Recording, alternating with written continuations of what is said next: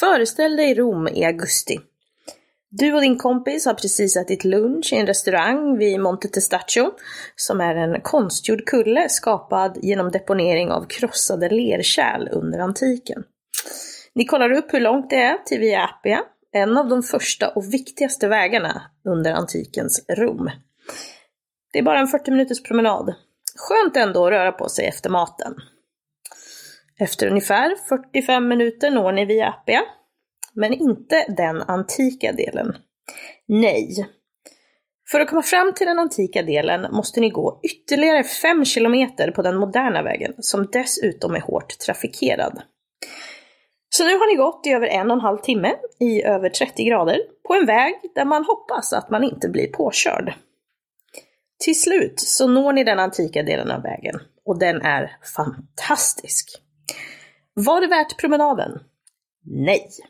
Skulle ni göra om det? Över era döda kroppar. Kontentan.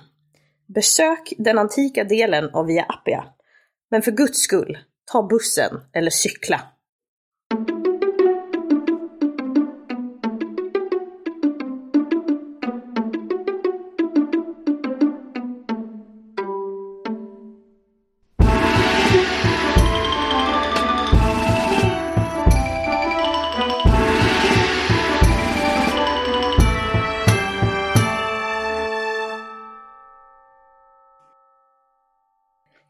Och välkomna till Poddyus Castus, en podd om antiken. Och idag är det jag, Emily, som pratar. Som introduktionen kanske föranledde så kommer dagens minisnitt handla om Via Appia. Vägen som hjälpte romarna att erövra södra italiska halvön. Via Appia är som sagt en av de tidigaste och strategiskt viktigaste romerska vägarna i den romerska republiken. Den förband Rom med Brindisi i sydöstra Italien. Vägen är uppkallad efter Appius Claudius Caecus, den romerska censorn som började och avslutade den första sträckan som en militärväg söderut trehundratolv före vår tideräkning under det andra samniterkriget. Via Appia användes som huvudväg för militära förnödenheter och för Roms erövring av södra Italien, även för förbättringar av kommunikationen. Det var den första långa vägen som byggdes specifikt för att transportera trupper utanför regionen Rom. Och de få vägarna utanför den tidiga staden, de var etruskiska och gick främst till Etrurien, alltså åt andra hållet. Vid senrepubliken så hade romarna erövrat större delen av den italiska halvön och var mästare på vägbyggen. Om vi går tillbaka till år trehundratolv före vår tideräkning. Det var då Appius Claudius Caecus blev censor i Rom. Han var eh, populist, det vill säga förespråkare för plebejerna. Och på äldre dagar ska han ha förlorat sin syn och därmed fått namnet Caecus, blind. Han tyckte att senaten var för långsam, så utan att vänta på dem så tog han tag i det själv och påbörjade två stora offentliga arbeten. Han lät bygga den första akvedukten, Aqua Appia, som säkrade vattenförsörjningen i Rom. Men det i särklass mest kända projektet då var vägen. Vägen som gick ner över de pontinska träsken till kusten nordväst om Neapel, där den svängde runt norrut till Capua.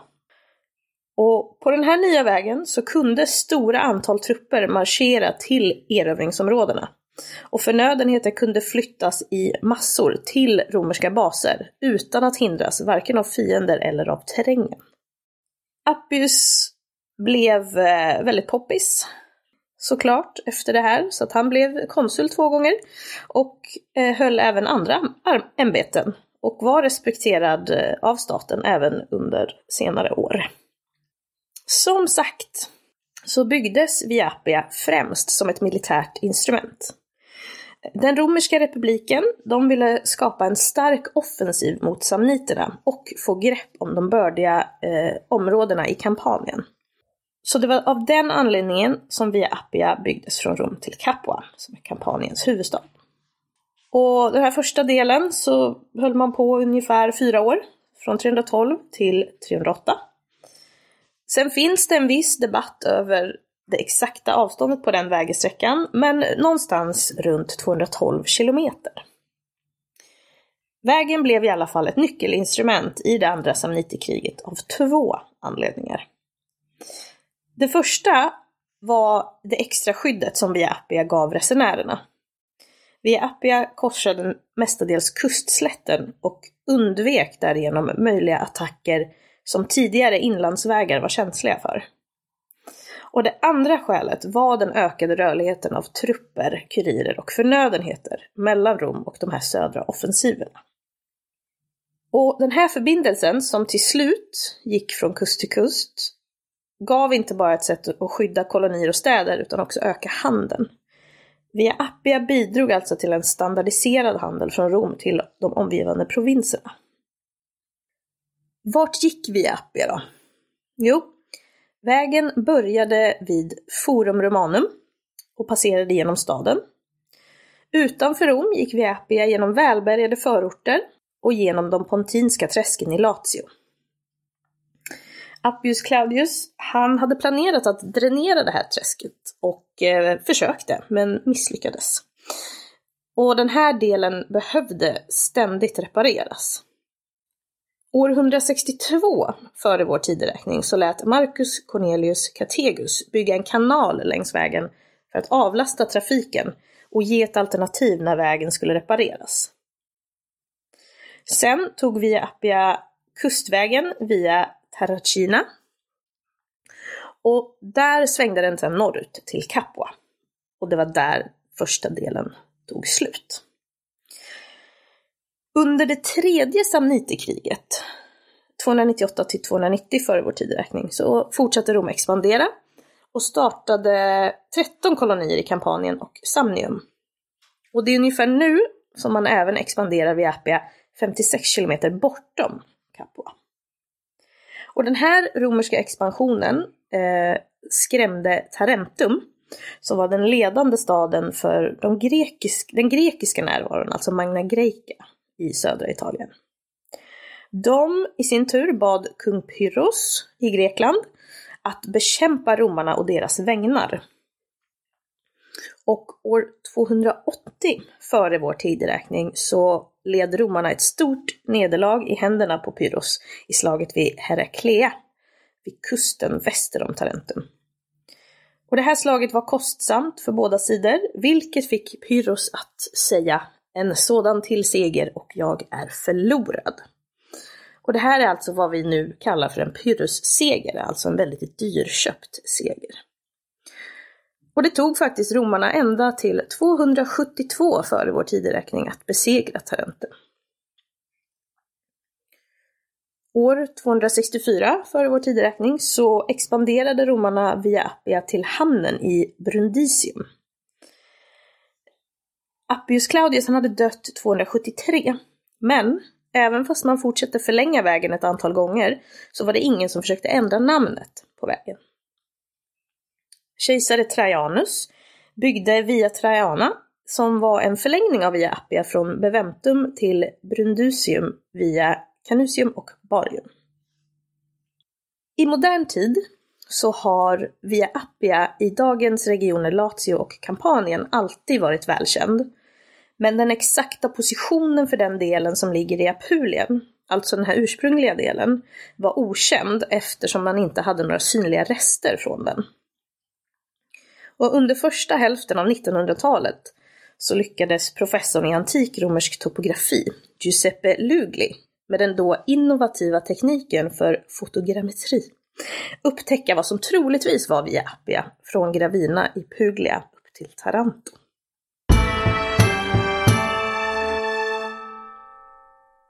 Hur byggde man Via Appia och vad tänkte man?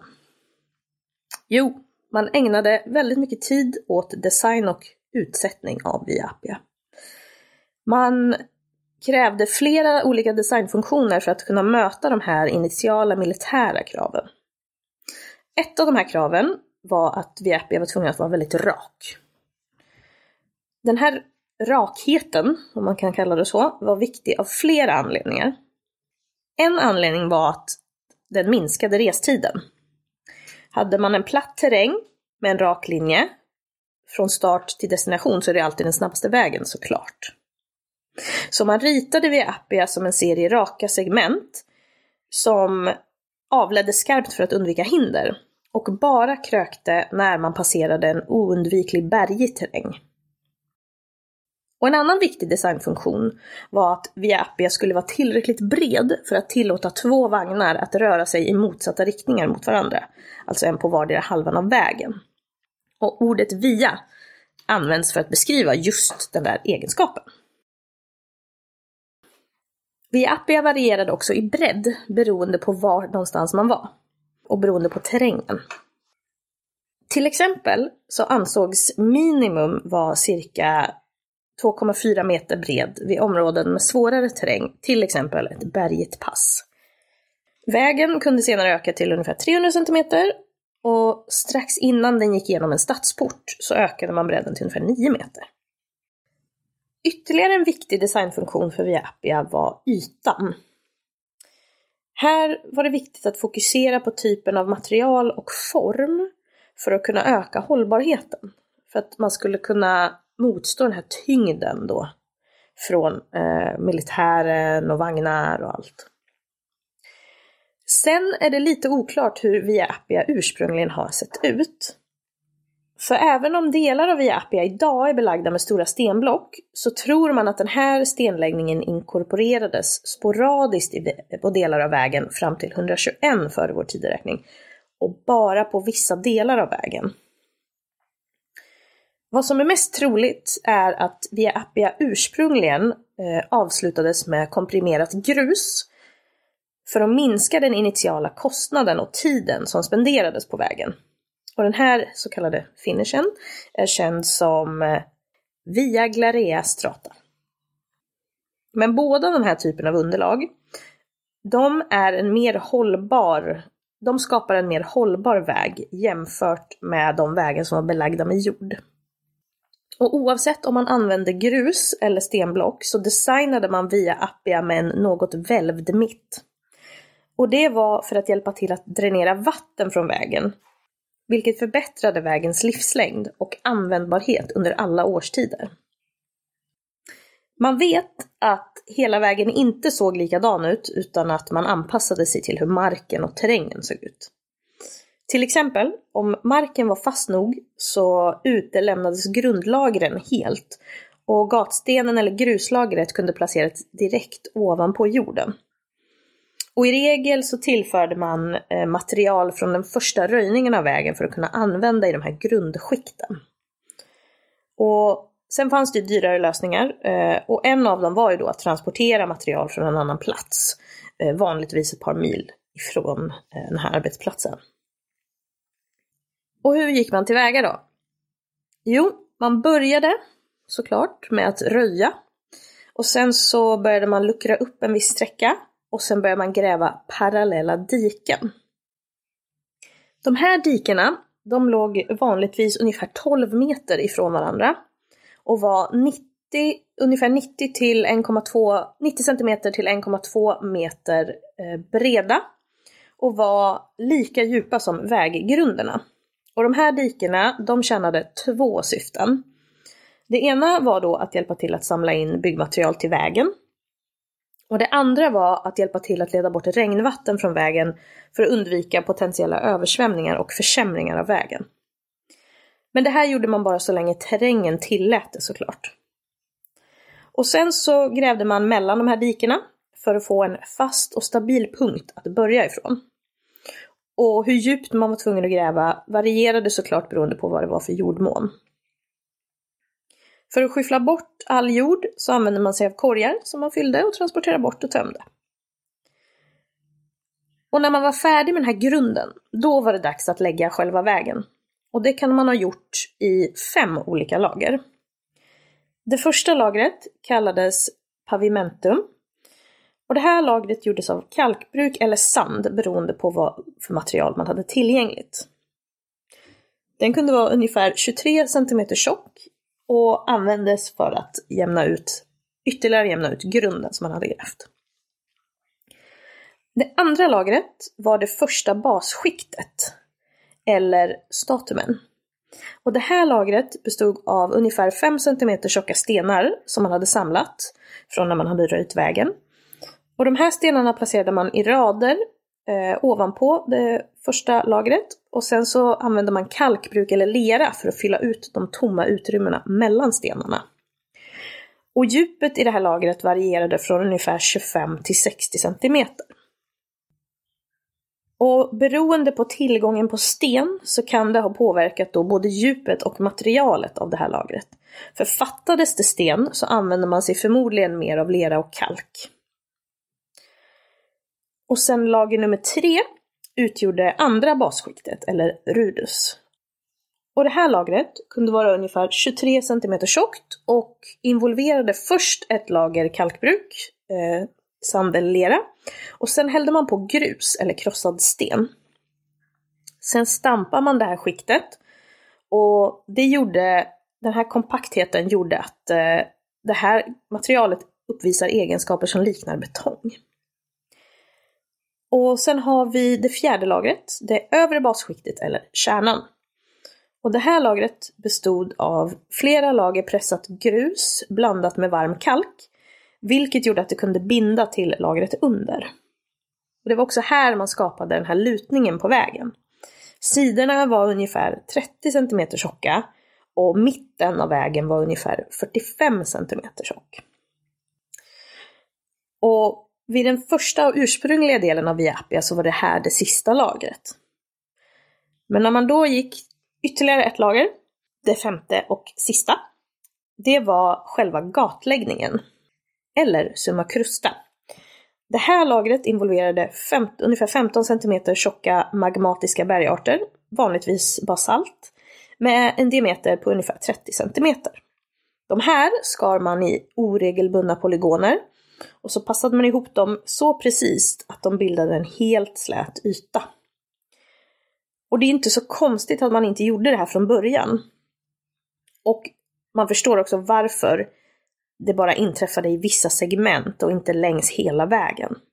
För det här lagret kräver en jättehög nivå av kvalificerad arbetskraft för att kunna kapa och passa de här stenarna. Och förutom det så skulle det vara fruktansvärt tungt att transportera. Och om det inte är lättillgängligt från omgivande vulkanområden så skulle det bli extremt dyrt.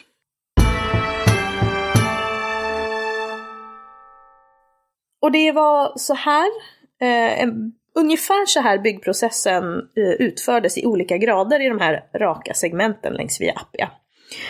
Och det som hindrade eller försvårade var ju såklart kärr, floder, dalar och berg som då krävde ytterligare konstruktionssteg eller anpassningar i konstruktionen. Men på grund av då den här utmärkta ingenjörskonsten bakom byggandet så är det inte så konstigt att Via Appia i tvåtusentrehundra år har bestått tidens tand och fortfarande används idag.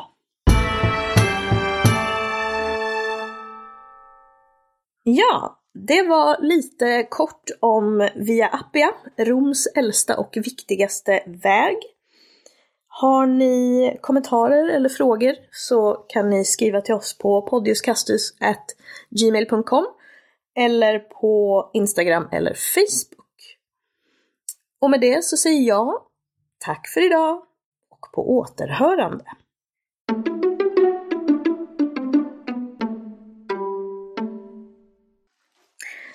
Västa? Västa? Ner och